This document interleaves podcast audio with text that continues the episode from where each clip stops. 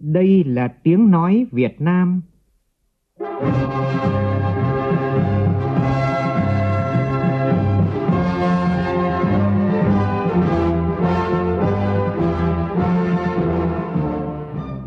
là tiếng nói Việt Nam, phát thanh từ Hà Nội, thủ đô nước Cộng hòa xã hội chủ nghĩa Việt Nam.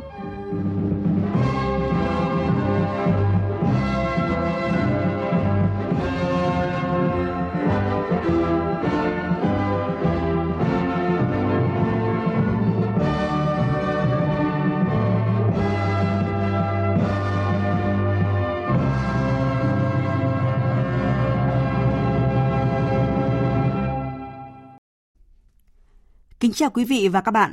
Mời quý vị và các bạn nghe chương trình Thời sự chiều của Đài Tiếng Nói Việt Nam. Chương trình có những nội dung đáng chú ý sau đây.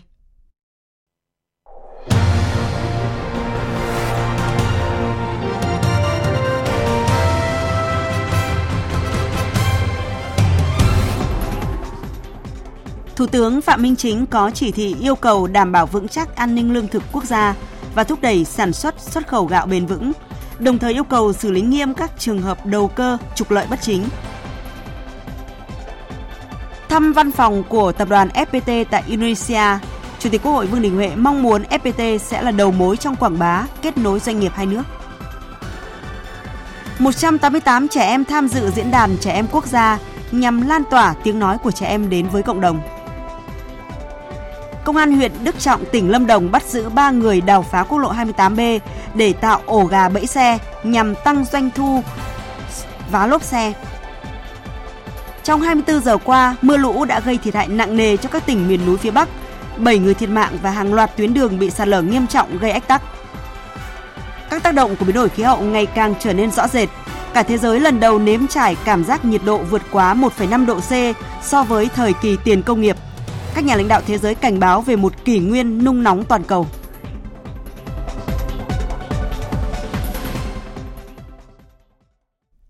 Sau đây là nội dung chi tiết. Thưa quý vị và các bạn, trong khuôn khổ chuyến thăm chính thức Indonesia, chiều nay Chủ tịch Quốc hội Vương Đình Huệ đã tiếp thống đốc đặc khu thủ đô Jakarta Heru Hartono. Tin của phóng viên Lê Tuyết.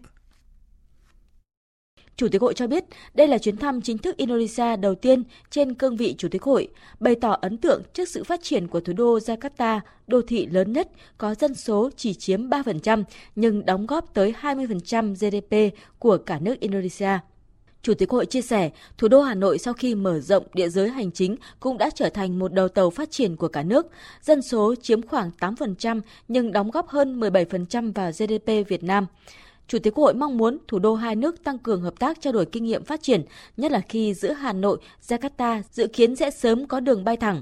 Chủ tịch Hội cho biết, Quốc hội Việt Nam vừa thông qua việc nâng hạn visa điện tử từ 30 ngày lên 90 ngày, thời gian lưu trú cho người nhập cảnh tăng từ 15 ngày lên 45 ngày và đây là điều kiện rất thuận lợi để doanh nghiệp, doanh nhân và người dân hai bên qua lại du lịch, đầu tư sản xuất kinh doanh. Nhân dịp này, Chủ tịch Hội chia sẻ, các cơ quan của Quốc hội Việt Nam và thủ đô Hà Nội trong quá trình xây dựng luật thủ đô sửa đổi mong muốn tham khảo kinh nghiệm của Jakarta, nhất là về các chính sách đặc thù của Jakarta.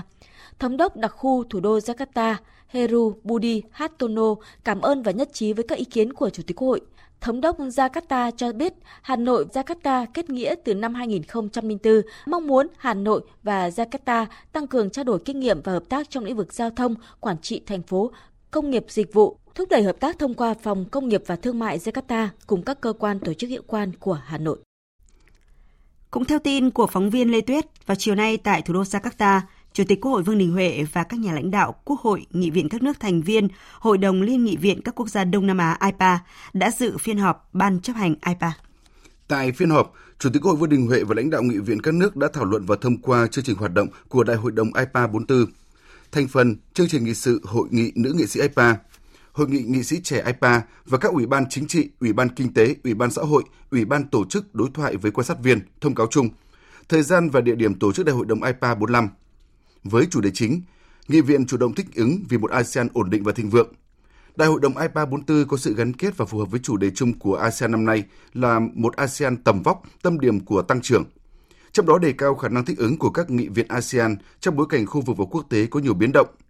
Nhấn mạnh đối thoại và tham vấn, tăng cường phối hợp giữa các kênh lập pháp và hành pháp, góp phần củng cố đoàn kết và vai trò trung tâm của ASEAN.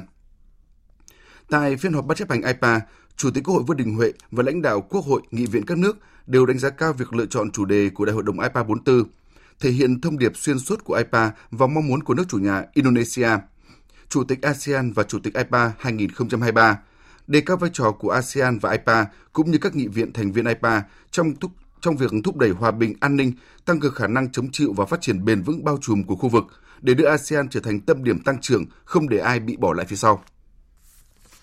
Cũng trong khuôn khổ chuyến thăm chính thức Indonesia, trước đó vào sáng nay, Chủ tịch Quốc hội Vương Đình Huệ đã tới thăm nói chuyện với cán bộ nhân viên văn phòng FPT đặt tại Indonesia. Tin của phóng viên Lê Tuyết. Chủ tịch Quốc hội Vương Đình Huệ đánh giá cao vai trò tiên phong trong lĩnh vực chuyển đổi số của FPT, doanh nghiệp đang góp phần đưa Việt Nam trở thành điểm sáng công nghệ thông tin của khu vực và thế giới. Nhấn mạnh, dù mới thành lập tại nước bạn, nhưng FPT tại Indonesia nói chung, văn phòng FPT tại Jakarta nói riêng đã thiết lập được mạng lưới và bắt đầu có lãi, minh chứng cho xu thế vươn ra biển lớn của doanh nghiệp Việt. Nhấn mạnh xu hướng thế giới hiện nay, các nước đang tìm cách tái cơ cấu thị trường.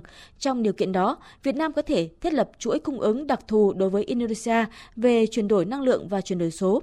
Đặc biệt, lĩnh vực then chốt là chuyển đổi số. Điều này liên quan đến xây dựng hệ sinh thái cho hệ thống pháp luật chính sách, nguồn nhân lực, niềm tin số, chủ quyền số quốc gia, vấn đề giao dịch xuyên biên giới, vấn đề an ninh an toàn biên bản – Do đó, doanh nghiệp cần có sự chủ động tích cực hơn nữa để góp phần đạt mục tiêu đến năm 2030, kinh tế số sẽ chiếm khoảng 30% GDP. Chủ tịch Hội cho rằng không phải ngẫu nhiên Quốc hội Việt Nam đăng cai tổ chức hội nghị sĩ trẻ toàn cầu bởi đây là cơ hội để quảng bá, giới thiệu các sản phẩm đổi mới sáng tạo của Việt Nam tới bạn bè quốc tế và FPT nên tham gia vào triển lãm này. Chủ tịch Hội nhấn mạnh. Indo là cái nước mà đề xuất rất nhiều các cái sáng kiến hợp tác khu vực tôi qua nghe các vị đã nói đến cái trung tâm QR code cho khu vực ASEAN này. Thì tôi đề nghị công ty, công trình nghiên cứu kỹ cái khung khổ hợp tác ASEAN trong lĩnh vực về chuyển đổi số. Nó có một cái khung chính sách thì mình phải chủ động mới có cái hợp tác và dần dần vươn lên làm chủ. Một cái mong mỏi thứ hai của chúng tôi là đây là một cái công ty mà chúng ta đã cắm rễ được ở đây thì nên là một cái đầu mối một cái tấm gương, một cái ờ, hấp để mà quảng bá rồi kết nối doanh nghiệp. Hai nước đầu tư vào thị trường của nhau, hợp tác với nhau trong các cái chuỗi cung ứng này rất là tốt. Thì tôi rất là muốn ờ, là để làm sao đó mới hình thành một cái mạng lưới.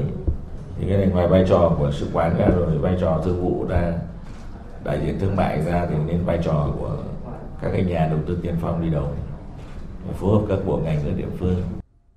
Chủ tịch Quốc hội cũng cho biết vừa qua Quốc hội Chính phủ đã ban hành và hoàn thiện nhiều hệ thống pháp luật để phục vụ cho chuyển đổi số và công nghệ thông tin, trong đó đã thông qua luật tần số vô tuyến điện, ban hành luật giao dịch điện tử và đang xem xét thông qua một số luật liên quan khác, trong đó có luật viễn thông sửa đổi. Các hãng thông tấn tờ báo lớn của Indonesia đồng loạt đưa tin có các bài viết đánh giá cao ý nghĩa chuyến thăm chính thức Indonesia và dự Đại hội đồng Liên nghị viện các nước Đông Nam Á lần thứ 44 của Chủ tịch Quốc hội Vương Đình Huệ và đoàn đại biểu cấp cao Việt Nam. Phóng viên Đài tiếng nói Việt Nam thường trú tại Indonesia tổng hợp. Hãng thông tấn Antara uy tín nhất Indonesia có bài xã luận khẳng định chuyến thăm Indonesia của Chủ tịch Quốc hội Vương Đình Huệ có ý nghĩa rất quan trọng, thể hiện chính sách đối ngoại của Việt Nam coi trọng quan hệ song phương với Indonesia, góp phần xây dựng môi trường hòa bình, ổn định và thịnh vượng ở khu vực. Bài xã luận nhắc lại quan hệ hữu nghị truyền thống giữa Việt Nam và Indonesia đã được Chủ tịch Hồ Chí Minh và Tổng thống Sukarno vun đắp. Lãnh đạo và nhân dân hai nước đến nay tiếp tục phát huy tinh thần tương thân tương ái, đùm bọc giúp đỡ nhau, được minh chứng rõ ràng trong thời điểm dịch bệnh COVID-19 hãng Antara cho biết quan hệ hợp tác kinh tế mạnh mẽ giữa Indonesia và Việt Nam được thể hiện qua kim ngạch thương mại song phương đạt 11,5 tỷ đô la Mỹ vào năm 2021 và vượt mục tiêu 10 tỷ đô la Mỹ mà hai bên đã đề ra và hai bên đã nhất trí hướng tới kim ngạch thương mại hai chiều đạt 15 tỷ đô la Mỹ vào năm 2028. Về hợp tác nghị viện, Việt Nam đã tích cực tham gia các diễn đàn đa phương, các tổ chức liên nghị viện khu vực và quốc tế, truyền thông báo chí Indonesia, hãng thông tấn Antara, Đài Phát thanh Quốc gia Indonesia tờ Detik Tempo Akurat đồng loạt đưa tin về các hoạt động trong chuyến thăm Indonesia của Chủ tịch Quốc hội Vương Đình Huệ. Báo chí Indonesia cho biết việc ký kết thỏa thuận hợp tác giữa Quốc hội hai nước sẽ giúp hai bên tăng cường trao đổi thông tin, tham vấn, đào tạo, xây dựng năng lực và trao đổi đoàn, tác động thực chất tới quan hệ đối tác chiến lược trong các lĩnh vực thương mại, đầu tư, năng lượng sạch, tái tạo và kết nối. Ngoại giao Quốc hội Việt Nam và Indonesia còn góp phần vào sự đoàn kết trong ASEAN để duy trì hòa bình, ổn định chính trị khu vực.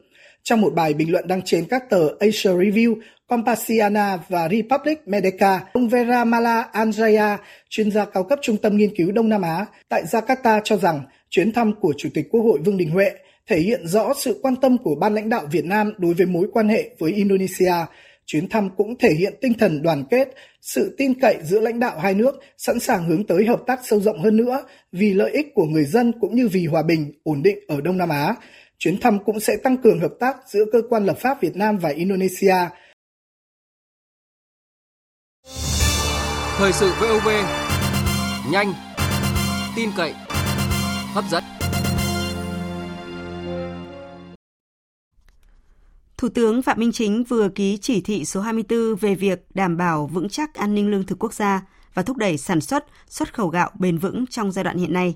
Chỉ thị nêu rõ tình hình thương mại toàn cầu diễn biến phức tạp, giá gạo có xu hướng tăng cao. Trong nước, một số địa phương có hiện tượng mua gom lúa gạo ồ ạt, gây mất cân đối cung cầu cục bộ, đẩy giá lúa gạo trong nước lên cao bất hợp lý để đảm bảo vững chắc an ninh lương thực quốc gia trong mọi tình huống, phát huy tiềm năng để tận dụng cơ hội xuất khẩu, nâng cao thu nhập của người dân, tránh tình trạng đầu cơ trục lợi bất chính, gây bất ổn thị trường và uy tín của gạo Việt Nam. Thủ tướng chỉ đạo một số nội dung trọng tâm như sau. Thủ tướng yêu cầu theo dõi sát diễn biến thị trường gạo sản xuất theo từng chủng loại mùa vụ trong năm để cân đối nguồn lúa, gạo, phục vụ nhu cầu tiêu dùng lúa, gạo trong nước và xuất khẩu, đảm bảo vững chắc an ninh lương thực quốc gia trong mọi tình huống đẩy mạnh đàm phán, thao gỡ các rào cản kỹ thuật để mở rộng thị trường xuất khẩu gạo của Việt Nam, kịp thời hướng dẫn khuyến cáo các địa phương, doanh nghiệp và các hộ nông dân tuân thủ nghiêm các quy định của Việt Nam và nước nhập khẩu. Thực hiện việc kiểm tra giám sát hoạt động kinh doanh xuất khẩu gạo tuân thủ đúng theo quy định. Theo dõi sát tình hình thị trường thương mại gạo thế giới, động thái của các nước sản xuất xuất khẩu, kịp thời thông tin để chủ động điều tiết hoạt động sản xuất kinh doanh xuất khẩu gạo Thủ tướng giao các bộ liên ngành khẩn trương hoàn thiện dự thảo Nghị định số 107 về kinh doanh xuất khẩu gạo. Trong đó cần quy định chặt chẽ cụ thể khả thi về điều kiện kinh doanh xuất khẩu gạo, chất lượng lúa gạo. Thương nhân phải liên kết với người trồng lúa trong việc xây dựng vùng nguyên liệu, sản xuất, tiêu thụ lúa gạo.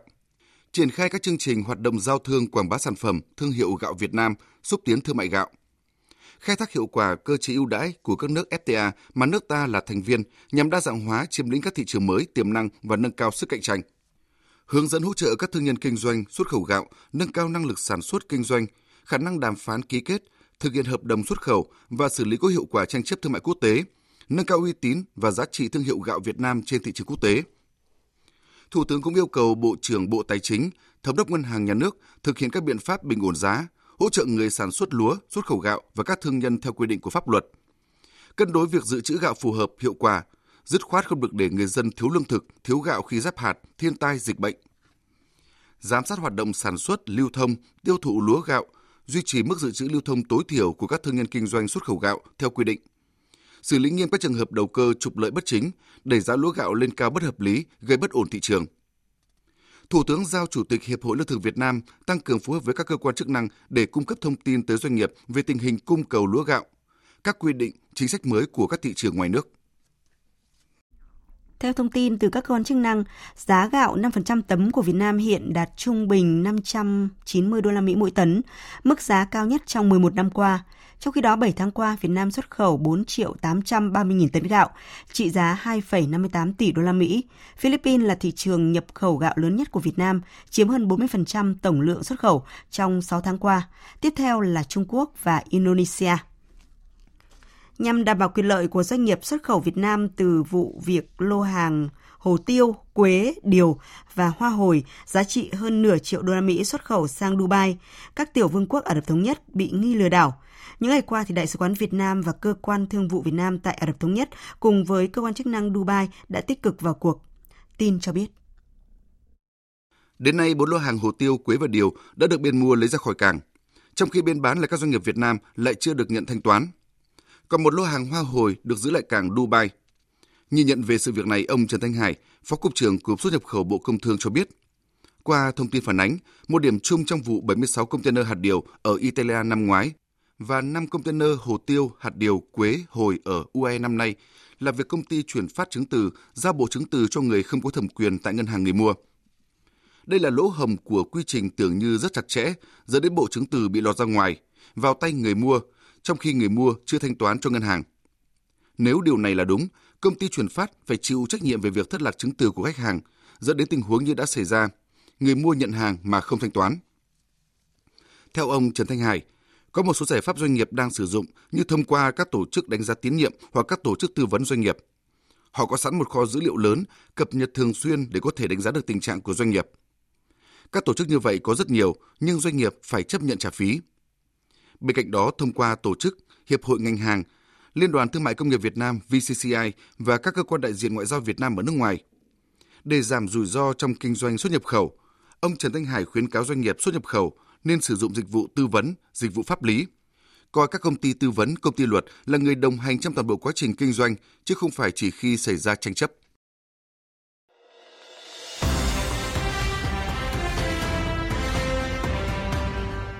Mạnh giàu từ biển quê hương. Mạnh giàu từ biển quê hương.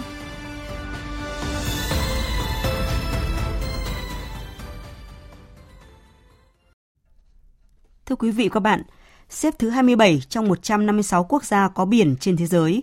Việt Nam có nhiều thế mạnh để phát triển du lịch biển đảo. Đặc điểm địa chất địa mạo độc đáo đã kiến tạo nhiều bãi tắm vịnh đẹp. Bản sắc văn hóa đặc sắc từ ngàn đời được gìn giữ, thổi hồn vào cảnh quan biển cả tươi đẹp, càng làm tăng thêm giá trị du lịch cho biển đảo Việt Nam. Bên cạnh đó, chiến lược phát triển bền vững kinh tế biển Việt Nam đến năm 2030, tầm nhìn đến năm 2045 đã xác định phát triển du lịch biển đảo là một trong những lĩnh vực góp phần hình thành các khu kinh tế biển trọng điểm trên cả nước. Mời quý vị và các bạn cùng nghe phóng sự của nhóm phóng viên Đài Tiếng Nói Việt Nam với nhan đề Du lịch biển xanh cất cánh.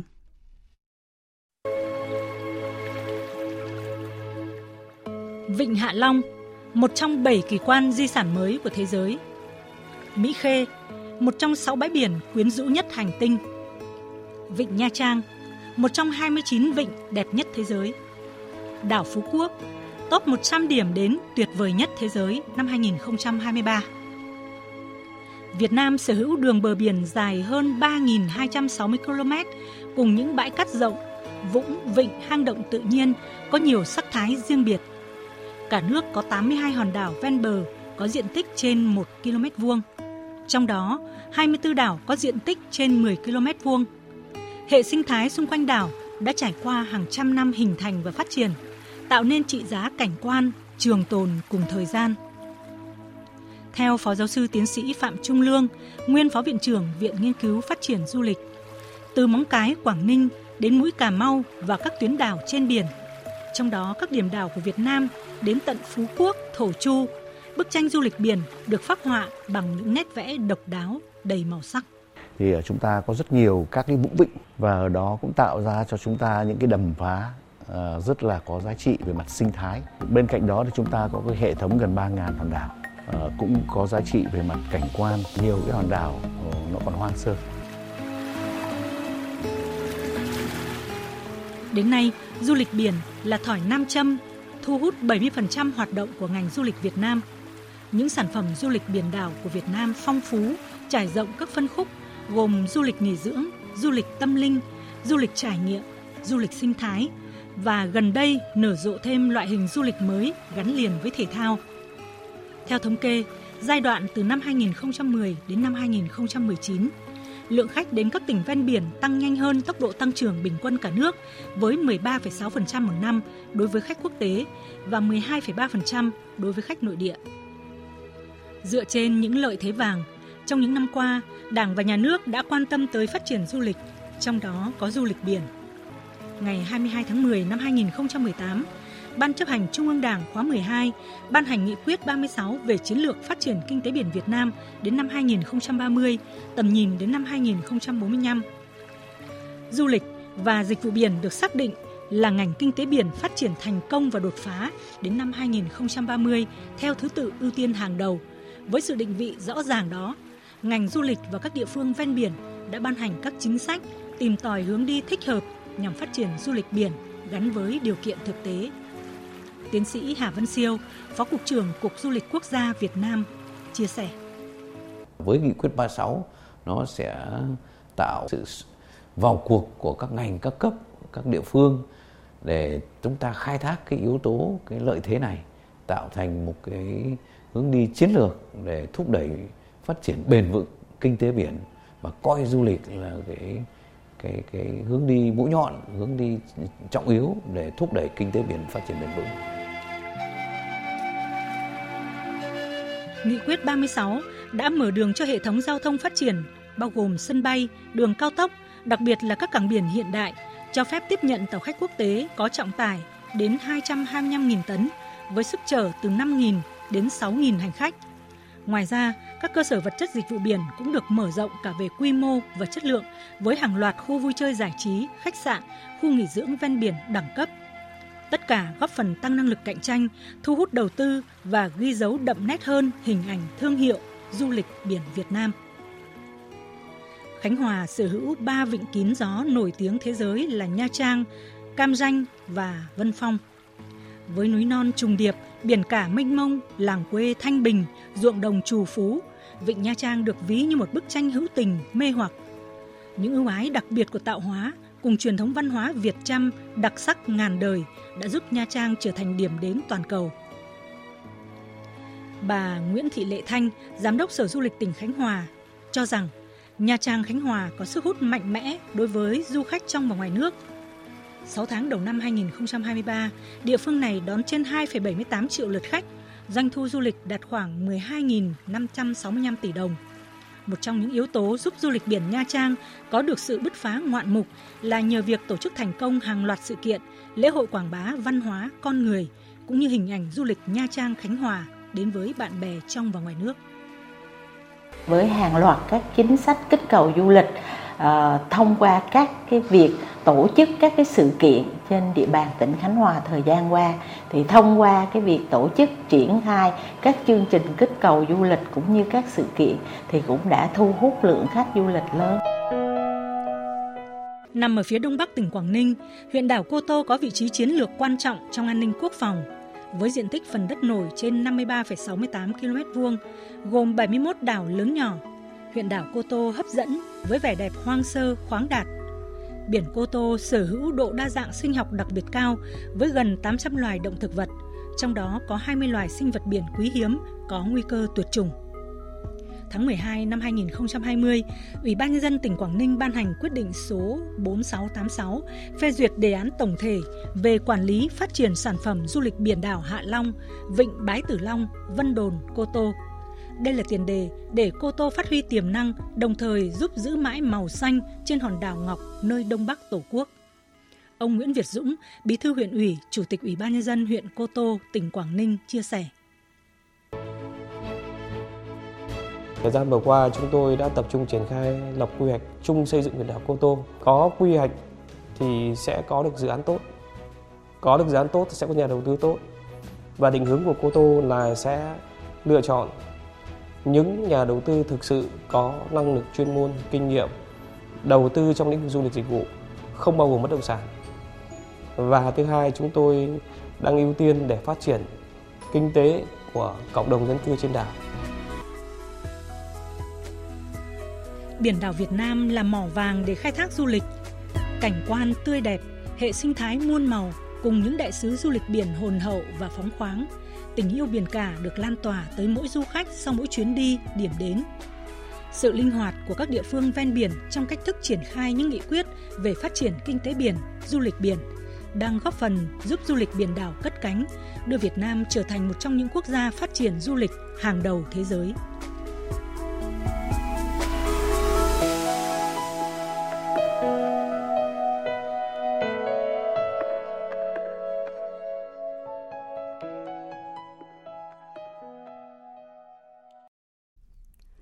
Mời quý vị và các bạn tiếp tục nghe chương trình Thời sự chiều của Đài Tiếng Nói Việt Nam. 188 trẻ em từ 43 tỉnh, thành phố và đơn vị, đại diện cho 25 triệu trẻ em trong cả nước đã tham dự Diễn đàn Trẻ Em Quốc gia lần thứ 7. Diễn đàn khai mạc vào sáng nay với chủ đề Trẻ em tham gia xây dựng môi trường sống an toàn, thân thiện, lành mạnh cho trẻ em. Phản ánh của phóng viên Hà Nam. Diễn đàn trẻ em quốc gia lần thứ 7 nhằm thúc đẩy thực hiện quyền tham gia của trẻ em vào các vấn đề trẻ em. Đây cũng là dịp để đại biểu trẻ em được chia sẻ các sáng kiến giải pháp mà các em đã thực hiện, là nơi trẻ em được cung cấp thông tin, được gặp gỡ lãnh đạo các bộ ngành, đơn vị địa phương, được nói lên ý kiến nguyện vọng của mình để lãnh đạo chính quyền các cấp, các thầy cô giáo và cả các bậc phụ huynh lắng nghe, xem xét và đáp ứng nguyện vọng của các em – qua đó giúp trẻ em chung sức cùng người lớn tạo lập cuộc sống an toàn, thân thiện và lành mạnh cho mọi trẻ em. Con rất tự hào và vinh dự khi được đại diện cho gần 2 triệu trẻ em của thành phố Hồ Chí Minh nói lên tiếng nói của mình về những vấn đề mà trẻ em chúng con quan tâm trong suốt quá trình học tập và vui chơi giải trí tại thành phố mình cũng như là tại những tỉnh thành khác trên đất nước Việt Nam ta.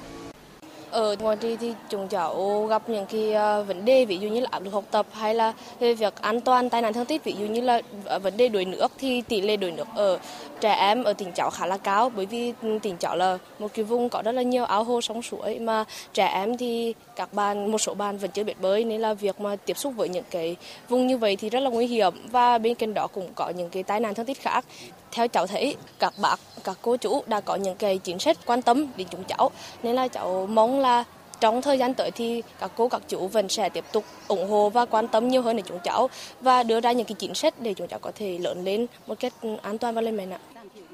Theo em thì cái khó khăn của chị em An Giang bây giờ là do việc phải lao động sớm à. Các bạn phải đi bán vé số hoặc là mưu sinh từ rất là sớm, làm các việc nặng nhọc thì ảnh hưởng đến sức khỏe và cơ thể rất là nhiều.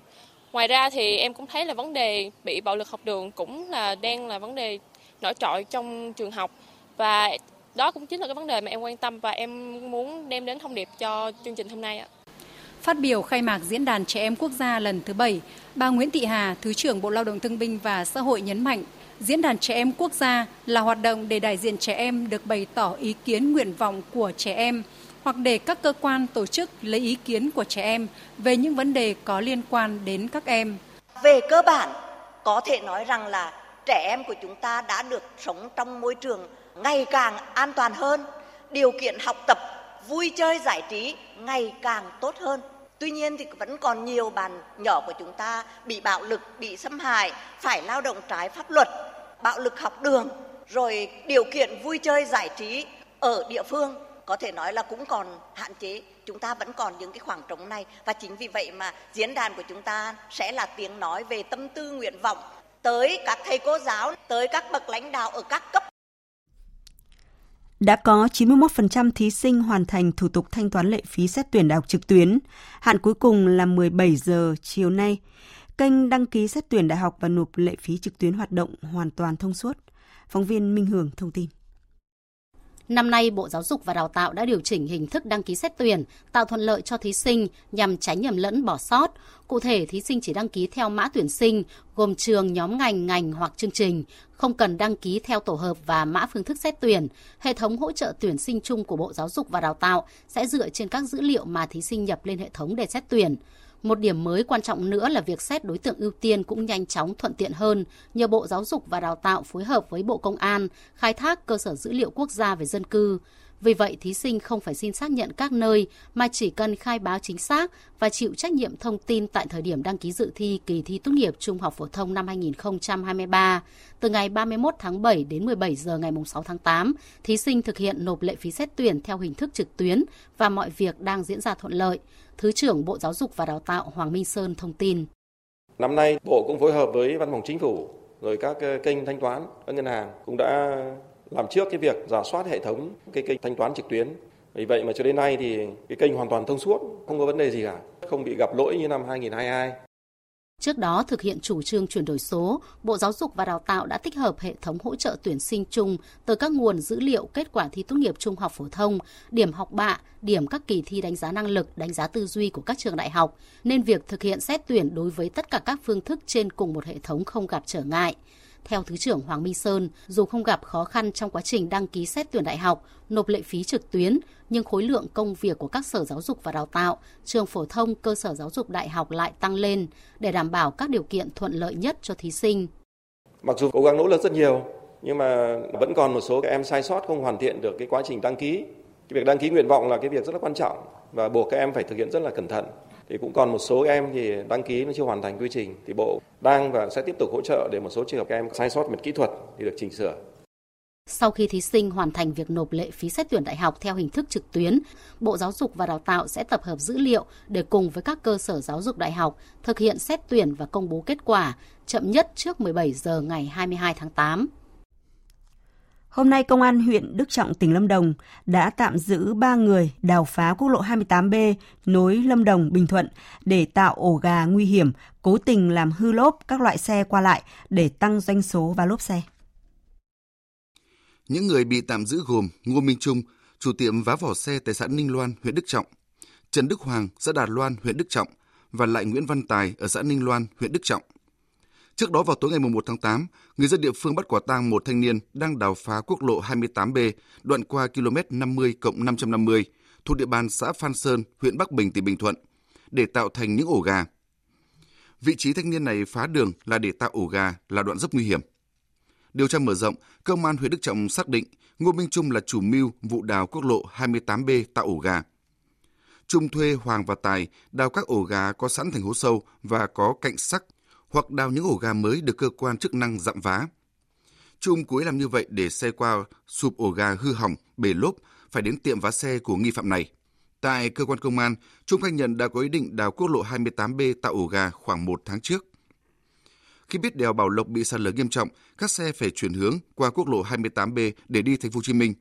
Trung đã tổ chức đào phá quốc lộ, tạo ổ gà khiến cho nhiều xe ô tô chạy qua đoạn đường bị hư hỏng lốp để tăng doanh số vá lốp. Mưa lũ trong những ngày qua đã gây thiệt hại nặng nề cho các tỉnh Tây Bắc. Thống kê sơ bộ tại tỉnh Sơn La, Lai Châu và Yên Bái đã có 7 người chết, 3 người bị thương. Hàng trăm ngôi nhà phải di rời khẩn cấp, nhiều tuyến đường bị sạt lở, gây ách tắc giao thông. Hiện các địa phương đang huy động lực lượng khắc phục thiệt hại, di rời dân ra khỏi vùng sạt lở và cảnh báo để người dân không chủ quan trước thiên tai.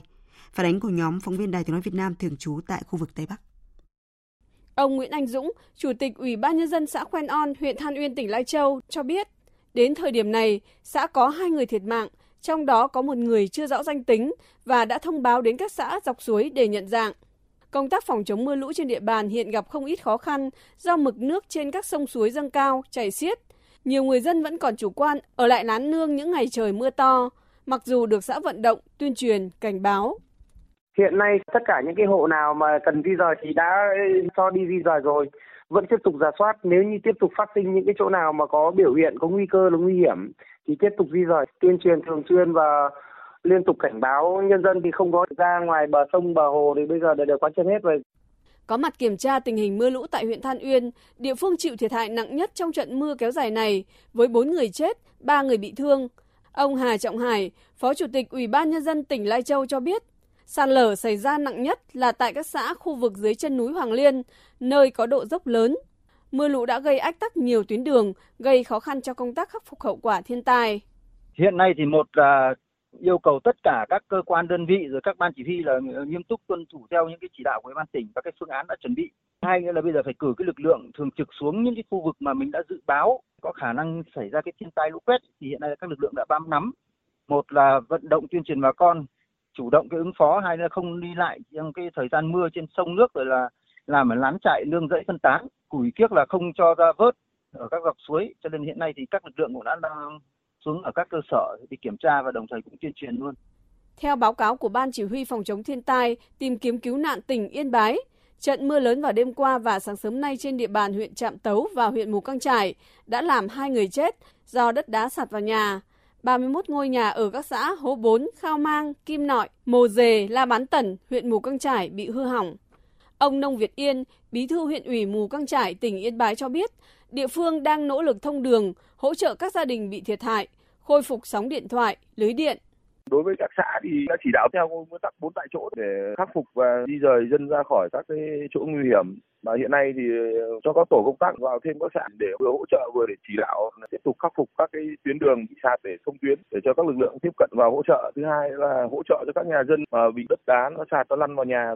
Công tác khắc phục hậu quả trận mưa lũ đang được các tỉnh Tây Bắc khẩn trương triển khai, trong đó ưu tiên cao nhất là di rời dân ra khỏi vùng sạt lở. Tuyệt đối không để người dân chủ quan ngủ lại lán nương hoặc ra suối vớt củi, đánh bắt cá khi lũ về đồng thời huy động phương tiện, máy móc thông đường sớm nhất vào những vùng hiện đang bị cô lập, như tại huyện Mường La, tỉnh Sơn La, huyện Mù Căng Trải, tỉnh Yên Bái. Theo trung tâm của theo dự báo của Trung tâm Khí tượng Thủy văn Quốc gia, từ ngày hôm nay đến ngày 8 tháng 8 ở khu vực Bắc Bộ tiếp tục có mưa vừa, mưa to, có nơi mưa rất to. Với lượng mưa phổ biến từ 60 đến 120 mm, có nơi trên 180 mm. Nguy cơ xảy ra lũ quét và sạt lở đất. Ban chỉ đạo quốc gia về phòng chống thiên tai yêu cầu các địa phương tiếp tục theo dõi sát diễn biến mưa lớn, ngập lụt, lũ quét, sạt lở đất, thông tin kịp thời, đầy đủ đến các cấp chính quyền, người dân để chủ động phòng tránh, ứng phó, giảm thiểu thiệt hại. Các địa phương triển khai lực lượng xung kích kiểm tra giả soát các khu dân cư ven sông suối, khu vực thấp trũng để chủ động tổ chức di rời, sơ tán người dân khu vực có nguy cơ cao xảy ra ngập lụt, lũ quét và sạt lở đất. Và sau đây là một số thông tin thời tiết đáng chú ý. Thưa quý vị và các bạn, theo Trung tâm Dự báo Khí tượng Thủy văn Quốc gia, sau một ngày mưa tiếp tục diễn ra tại nhiều địa phương trên cả nước thì từ ngày mai, thời tiết có sự thay đổi khá rõ rệt. Cụ thể, khu vực Bắc Bộ từ mai thì vùng núi và Trung Du có mưa vừa, mưa to, có nơi mưa rất to và rải rác có rông. Khu vực đồng bằng có mưa rào và rải rác có rông, cục bộ có mưa vừa, mưa to. Trong khi đó, khu vực từ Quảng Trị đến Khánh Hòa có nắng nóng, có nơi nắng nóng gay gắt với nhiệt độ cao nhất phổ biến trong khoảng 35 đến 37 độ, có nơi trên 37 độ. Đối với Tây Nguyên và Nam Bộ, đêm có mưa rào và rông vài nơi, ngày nắng, chiều tối có mưa rào và rông rải rác. Trong mưa rông có khả năng xảy ra lốc, xét, mưa đá và gió giật mạnh.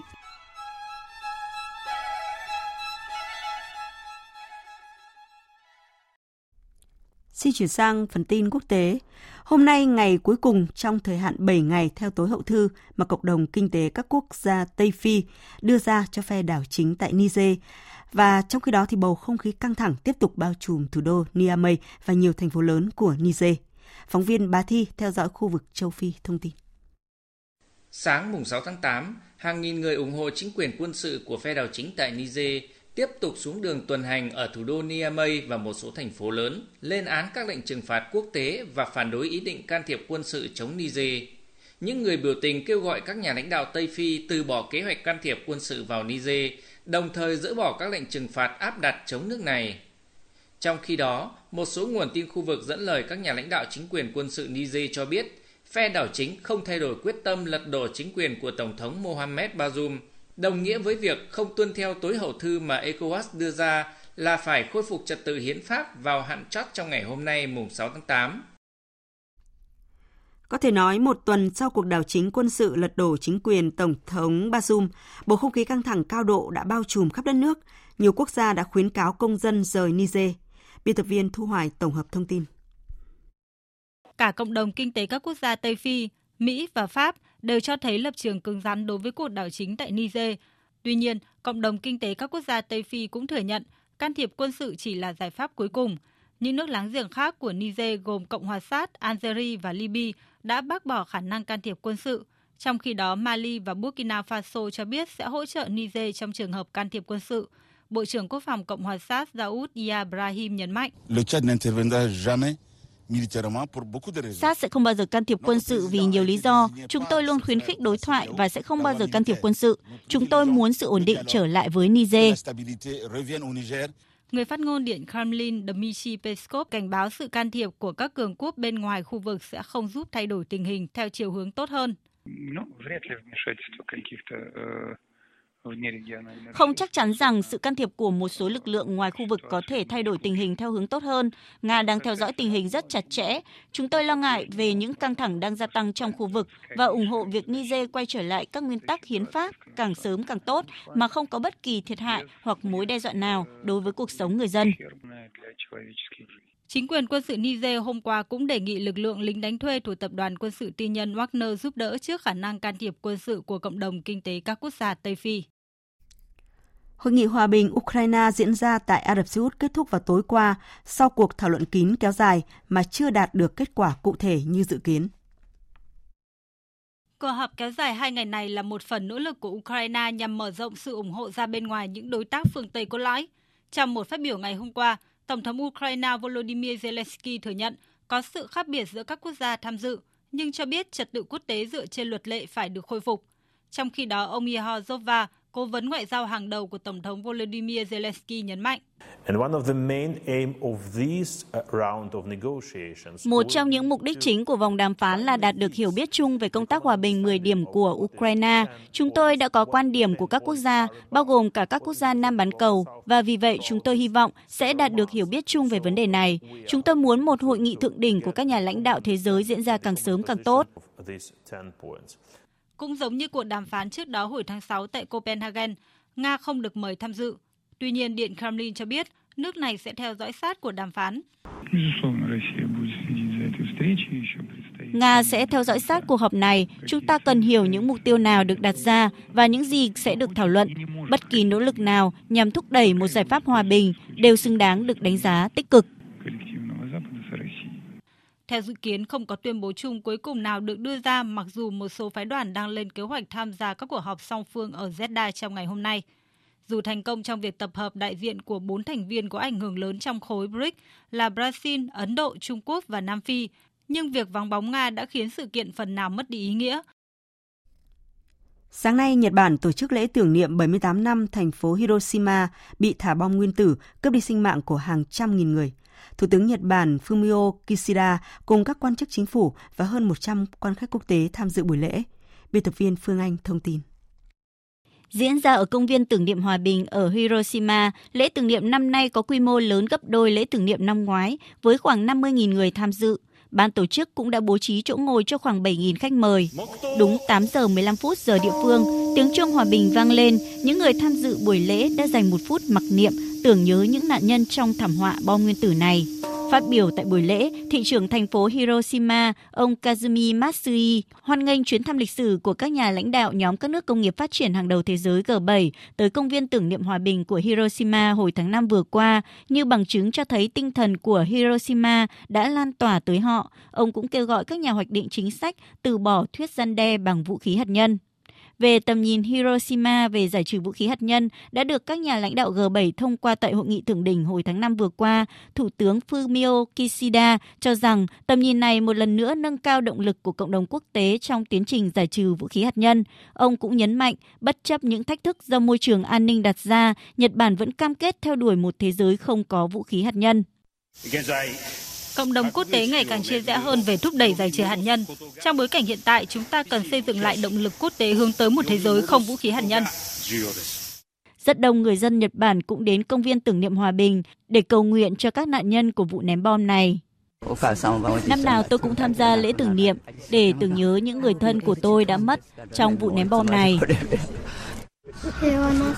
Con luôn mong ước một thế giới hòa bình. Nhà lãnh đạo Triều Tiên Kim Jong-un vừa có chuyến thăm các nhà máy vũ khí lớn của nước này. Tại đây, ông đã chỉ thị tăng cường năng lực chế tạo tại các nhà máy như một phần quan trọng trong việc củng cố khả năng phòng thủ của đất nước. Theo KCNA, ông Kim Jong-un cũng đã thị sát các nhà máy sản xuất đạn cho bệ phóng rocket đa nòng cỡ siêu lớn, phương tiện vận chuyển bệ phóng tên lửa đạn đạo. Triều Tiên đã và đang đẩy mạnh phát triển vũ khí chiến lược, bao gồm tên lửa đạn đạo tầm xa và máy bay không người lái. Tính tới hiện tại, số người thiệt mạng vì trận lở đất kinh hoàng tại miền Tây Georgia đã tăng lên 17 người. Nhiều cây cầu và tuyến đường bị hư hại tại thị trấn Sovi, tâm điểm của thảm họa. Các thi thể vừa được lực lượng cứu hộ tìm thấy trong khu vực lở đất và việc nhận dạng, xác định danh tính của nạn nhân đang được tiến hành khẩn trương. Để công tác cứu hộ cứu nạn diễn ra thuận lợi, lực lượng chức năng đã cho bắc một cây cầu sắt qua sông để đưa tất cả các thiết bị cần thiết đến khu vực sạt lở đất. Hơn 200 người đã được sơ tán an toàn. Ước tính số nạn nhân có thể tăng thêm vì gần 20 người được thông báo là vẫn mất tích sau vụ lở đất.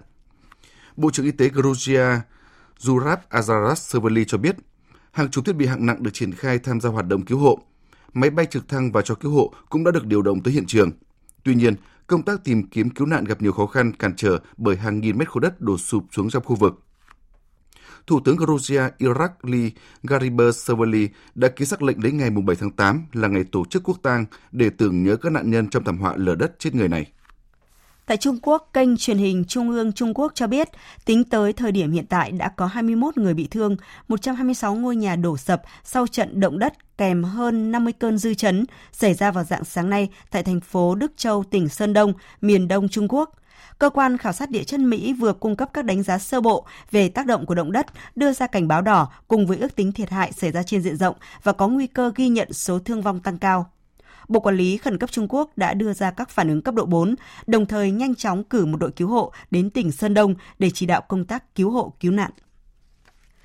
Các tác động của biến đổi khí hậu ngày càng trở nên rõ rệt hơn qua mỗi thập kỷ và dường như được cảm nhận rõ hơn trong mùa hè này. Liên tiếp những kỷ lục về nhiệt độ bị phá vỡ, các đại dương không ngừng nóng lên, trong khi các nhà lãnh đạo thế giới đã cảnh báo về một kỷ nguyên nung nóng toàn cầu.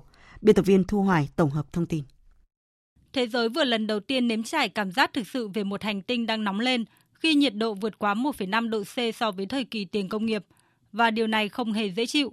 Như tại thành phố Phoenix, miền Tây nước Mỹ, nhiệt độ luôn duy trì trên 43 độ C trong 31 ngày liên tiếp và thậm chí có thời điểm lên tới trên 50 độ. Tại châu Âu, thủ đô Roma của Italia đã ghi nhận nhiệt độ kỷ lục 41 độ, trong khi ở Bắc Kinh Trung Quốc, cụm từ face skinny trở nên phổ biến khi người dân phải dùng khẩu trang che kín mặt để bảo vệ mình khỏi ánh nóng mặt trời. Tại Iran, nhiệt độ thậm chí còn lên tới 66 độ. Trong khi đó, mùa đông tại Nam Mỹ có nguy cơ biến mất do El Nino, dù nằm cách xa vùng mùa hè khắc nghiệt của Bắc bán cầu. Lần đầu tiên sau 70 năm, thị trấn miền núi Vicuna, miền trung Chile chứng kiến nhiệt độ chạm ngưỡng 37 độ C giữa mùa đông.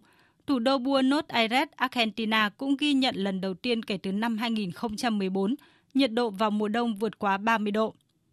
Theo Tổng thư ký Liên Hợp Quốc Antonio Guterres, tình trạng nắng nóng cực đoan đang diễn ra trên thế giới là hậu quả của biến đổi khí hậu. Ông đồng thời cảnh báo đây mới chỉ là sự bắt đầu. Biến đổi khí hậu đang diễn ra và điều này thật đáng sợ. Tuy nhiên, đây mới chỉ là sự khởi đầu. Kỷ nguyên trái đất nóng lên đã chấm dứt, kỷ nguyên toàn cầu sôi lên đã đến, không khí không thể thở được. Cái nóng vượt qua sức chịu đựng của con người sẽ là không thể chấp nhận được nếu chúng ta không hành động. Dữ liệu vệ tinh quan sát khí hậu của Liên minh châu Âu cho thấy tháng 7 năm nay là tháng 7 nóng nhất trong lịch sử. Cố vấn cấp cao của Tổ chức Khí tượng Thế giới Rone dự báo nắng nóng khắc nghiệt có thể kéo dài đến hết tháng 8. Chúng ta đã chứng kiến sức nóng bất thường ở châu Âu cũng như ở khu vực vành đai quanh bán cầu Bắc. Mùa nắng nóng cao điểm kéo dài từ tháng Giêng đến tháng 8, do vậy chúng ta cần lên kế hoạch cho những đợt nắng nóng khắc nghiệt sẽ tiếp tục kéo dài đến hết tháng 8. Các nhà khoa học ước tính nếu thế giới không hành động, không giảm đáng kể lượng khí thải gây hiệu ứng nhà kính, thì cột mốc mang tính biểu tượng này sẽ bị vượt quá vào khoảng năm 2030. Thành phố Aomori phía đông bắc Nhật Bản đang tràn ngập bầu không khí sôi động của lễ hội Nebuta, lễ hội mùa hè được tổ chức từ ngày mùng 2 đến ngày mùng 7 tháng 7 hàng năm. Đây được coi là một trong những sự kiện tuyệt vời nhất của vùng Tohoku, thu hút hàng triệu du khách ghé thăm mỗi năm để có cơ hội hòa mình vào lễ giếc những con búp bê giấy khổng lồ đáng kinh ngạc.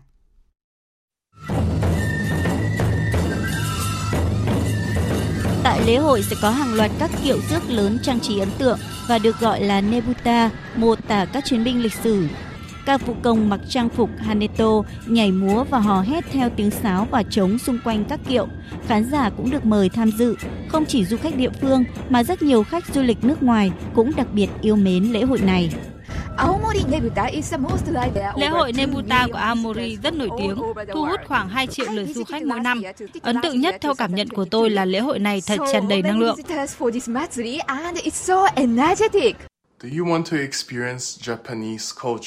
Nếu bạn muốn trải nghiệm văn hóa Nhật Bản, không thể bỏ qua lễ hội Nebuta.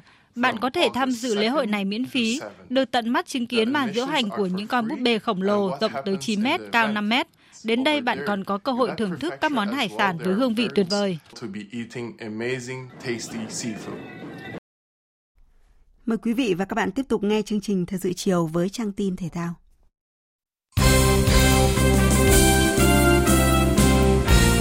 Quý vị và các bạn thân mến, chiều nay trên các sân cỏ cả nước diễn ra 4 cặp đấu trong khuôn khổ vòng 5 giai đoạn 2 V-League 2023.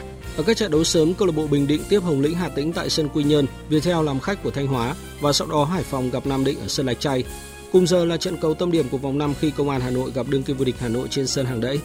Trước cuộc so tài với Thanh Hóa, cầu thủ Nhâm Mạnh Dũng của câu lạc bộ Viettel cho biết: Gặp đối thủ nào cũng thế thôi thì đội vẫn chuẩn bị ờ, rất là kỹ và tập trung cho từng trận đấu một và Thanh Hóa là đối thủ ờ, ở top trên rất là mạnh thì ờ, đội cũng đã chuẩn bị những phương án để đối phó với Thanh Hóa.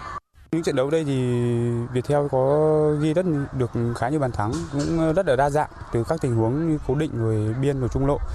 Thì theo Dũng thì Viettel sẽ phân tích từng đối thủ một để đưa ra cách chơi hợp lý nhất. Trước đó vào chiều qua là các trận đấu ở vòng 4 của nhóm đội đua trụ hạng. Trong khi BKMX Bình Dương thắng cách biệt Khánh Hòa 3-0 và Thành phố Hồ Chí Minh vượt qua Hòa Anh Gia Lai 1-0 ngay tại sân Pleiku, thì trên sân nhà Hòa Xuân, SHB Đà Nẵng lại nhận thất bại 0-1 khi tiếp đón Sông Lam Nghệ An đã hết mục tiêu mùa này. Thất bại này khiến SHB Đà Nẵng tụt lại trong cuộc đua trụ hạng khi mới có 11 điểm, kém hai đối thủ Bình Dương và Thành phố Hồ Chí Minh 3 điểm. Đội chỉ còn duy nhất một trận đấu với chuyến làm khách của Khánh Hòa vào ngày 11 tháng 8. Huấn luyện viên Phạm Minh Đức cho biết. Tất cả những gì tâm huyết dành cho đội bóng là tôi sẽ cố gắng làm sao tập luyện cho các em à, để các em đầu tiên là cải thiện thể lực, cải thiện lối chơi và tôi vẫn nói các em là nếu chúng ta không ghi bàn ấy thì chúng ta rất là khó bởi vì hiện nay là qua 4 trận đấu không ghi được một bàn thắng và cái điều đó là cái điều mà rất là tệ hại của đội bóng. Giải Futsal HD Bank vô địch quốc gia 2023 do Đài Tiếng nói Việt Nam và Liên đoàn bóng đá Việt Nam phối hợp tổ chức đã khép lại với chức vô địch thuộc về câu lạc bộ Thái Sơn Nam với chỉ một điểm nhiều hơn đối thủ Sahako. Cùng với sự kịch tính trong cuộc đua tới ngôi vô địch, mùa giải năm nay còn ghi nhận nét mới trong công tác tổ chức khi lần đầu tiên các trận đấu diễn ra với thể thức sân nhà sân khách. Ông Trần Minh Hùng, Phó Tổng Giám đốc Đài Tiếng Nói Việt Nam, đồng trưởng ban chỉ đạo giải đánh giá. Chúng tôi cũng đánh giá là đây là một cái mùa giải lần đầu tiên chúng ta tổ chức uh, theo hình thức sân nhà sân khách, nhưng đây là một giải khá là thành công trên nhiều phương diện, cả phương diện uh, công tác tổ chức, công tác truyền thông, rồi là uh, các cái lĩnh vực liên quan. Về phía đội bóng đương kim vô địch, các cầu thủ Châu Đoàn Phát và Trần Văn Vũ chia sẻ. Em thấy là sân nhà sân khách này ờ, đã giúp cho giải đấu thành công hơn và khán giả đến đây cổ vũ tụi em nhiều hơn. Mùa giải năm nay thật sự là một giải rất là khó khăn khi mà thi đấu trên ờ, thể thức ờ, mới và có áp dụng cả ngoại binh cũng là một nét mới của Futsal Việt Nam. Năm ngoái đã mắc được chức vô địch nhưng mà năm nay toàn đội đã quyết tâm và có giành lại chiếc chức vô địch lần thứ 12 cho câu lạc bộ. Đầu tuần tới, những golfer xuất sắc nhất Việt Nam sẽ tranh tài tại giải vô địch quốc gia 2023 Cúp VinFast do Ủy ban nhân dân thành phố Hải Phòng, Cục Thể dục Thể thao, Báo Tiền phong và Hiệp hội Golf Việt Nam phối hợp tổ chức. Diễn ra với 4 vòng đấu từ mùng 8 đến 11 tháng 8 tại sân Vinpearl. Giải đấu thuộc hệ thống golf chuyên nghiệp Việt Nam VGA Tour, ngoài ý nghĩa ở đấu trường vô địch quốc gia còn là cơ hội cọ sát cho các thành viên đội tuyển trước khi bước vào tranh tài tại ASEAN 19. Ông Nguyễn Thái Dương, Phó Tổng thư ký Hiệp hội Golf Việt Nam kỳ vọng Rõ ràng là với sự phát triển của gôn trẻ Việt Nam à, trong hai năm vừa rồi thì chúng tôi hy vọng năm nay chúng ta sẽ chứng kiến được những cái màn so tài hấp dẫn hơn nữa, gay cấn hơn nữa từ nhiều cái tên tuổi trẻ.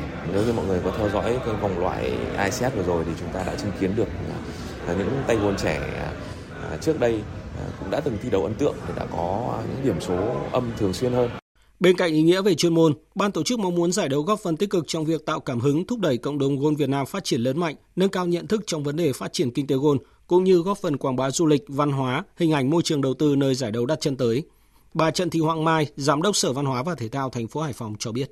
Chúng tôi thấy rằng à, đây là một sự kiện hết sức có ý nghĩa đối với à, bộ môn ờ, chuyên nghiệp ờ, góp cũng như là phong trào chơi góp của cả nước cũng như là của thành phố Hải Phòng. Tiếp thu với sự thành công của giải tổ chức lần trước và năm nay thì thành phố Hải Phòng đã sớm vào cuộc. À, chúng tôi đã lên kế hoạch hết sức là chi tiết. Sở Văn hóa và Thể thao đã tham mưu cho Ủy ban nhân dân thành phố phối hợp với các ngành, các địa phương và sân góp Vũ Yên để tổ chức thành công giải. Tấm vé thứ ba vào vòng tứ kết World Cup nữ 2023 đã thuộc về đội tuyển Hà Lan. Ở trận đấu vòng 1/8 diễn ra sáng nay trên sân vận động Sydney, Australia, đội đương kim Á quân giải đấu đã vượt qua tuyển nữ Nam Phi với tỷ số 2-0. Trong đó Jamirut đưa đội nhà vượt lên dẫn bàn ngay phút thứ 9 và đến phút 68, Linet là người lập công, ấn định kết quả trận đấu đưa tuyển Hà Lan vào vòng đấu tiếp theo. Tại tứ kết, đối thủ của tuyển Hà Lan là Tây Ban Nha, đội bóng đã thắng cách biệt Thụy Sĩ tới 5-1 trong trận đấu diễn ra vào ngày hôm qua. Dự báo thời tiết Phía Tây Bắc Bộ có mưa vừa mưa to, có nơi mưa rất to và rải rác có rông, gió nhẹ, nhiệt độ từ 23 đến 33 độ. Phía Đông Bắc Bộ có mưa, mưa vừa và rông, cục bộ có mưa to. Riêng Trung Du và vùng núi có mưa vừa mưa to, có nơi mưa rất to và rải rác có rông. Gió Tây Nam cấp 2, cấp 3, nhiệt độ từ 25 đến 33 độ. Khu vực từ Thanh Hóa đến Thừa Thiên Huế, phía Bắc, từ Thanh Hóa đến Nghệ An, nhiều mây có mưa, mưa vừa và rông, cục bộ có mưa to. Phía Nam, chiều tối và đêm có mưa rào và rông vài nơi, ngày nắng. Riêng Quảng Trị, Thừa Thiên Huế có nắng nóng, có nơi nắng nóng gay gắt, gió Tây Nam cấp 2, cấp 3, nhiệt độ từ 26 đến 37 độ. Khu vực từ Đà Nẵng đến Bình Thuận, chiều tối và đêm có mưa rào và rông vài nơi, ngày nắng nóng, có nơi nắng nóng gay gắt, gió Tây Nam cấp 2, cấp 3, nhiệt độ từ 26 đến 37 độ. Tây Nguyên và Nam Bộ, đêm có mưa rào và rông vài nơi, ngày nắng, chiều tối có mưa rào rải rác và có nơi có rông, gió Tây Nam cấp 2, cấp 3, nhiệt độ từ 20 đến 34 độ. Khu vực Hà Nội, có lúc có mưa rào và rông, gió nhẹ, nhiệt độ từ 25 đến 33 độ. Dự báo thời tiết biển. Bắc và Nam Vịnh Bắc Bộ, khu vực giữa Biển Đông, vùng biển từ Bình Thuận đến Cà Mau, khu vực quần đảo Hoàng Sa thuộc thành phố Đà Nẵng có mưa rào và rông rải rác, tầm nhìn xa trên 10 km, giảm xuống từ 4 đến 10 km trong mưa. Gió Tây Nam cấp 5, có lúc cấp 6, giật cấp 7, cấp 8, biển động. Vùng biển từ Quảng Trị Quảng Ngãi không mưa, tầm nhìn xa trên 10 km, gió Tây Nam cấp 5. Vùng biển từ Bình Định đến Ninh Thuận không mưa, tầm nhìn xa trên 10 km, gió Tây Nam cấp 5. Riêng phía Nam có lúc cấp 6, giật cấp 7, cấp 8, biển động. Vùng biển từ Cà Mau đến Kiên Giang có mưa rào rải rác và có nơi có rông, tầm nhìn xa trên 10 km, giảm xuống từ 4 đến 10 km trong mưa. Gió Tây đến Tây Nam cấp 4, cấp 5. Khu vực Bắc Biển Đông có mưa rào và rông vài nơi, tầm nhìn xa trên 10 km, gió Tây Nam cấp 5, có lúc cấp 6, giật cấp 7, cấp 8, biển động. Từ ngày mai gió giảm dần. Khu vực Nam Biển Đông, khu vực quần đảo Trường Sa thuộc tỉnh Khánh Hòa có mưa rào và rông vài nơi, tầm nhìn xa trên 10 km, gió Tây Nam cấp 4, cấp 5. Vịnh Thái Lan có mưa rào rải rác và có nơi có rông, tầm nhìn xa trên 10 km, giảm xuống từ 4 đến 10 km trong mưa, gió Tây đến Tây Nam cấp 5. Thông tin thời tiết vừa rồi đã kết thúc chương trình thời sự chiều nay. Chương trình do các biên tập viên Nguyễn Hằng và Lan Anh cùng phát thanh viên Đoàn Hùng, kỹ thuật viên Nguyễn Mến thực hiện. Chịu trách nhiệm nội dung Nguyễn Thị Tuyên Mai. Cảm ơn quý vị và các bạn đã quan tâm theo dõi.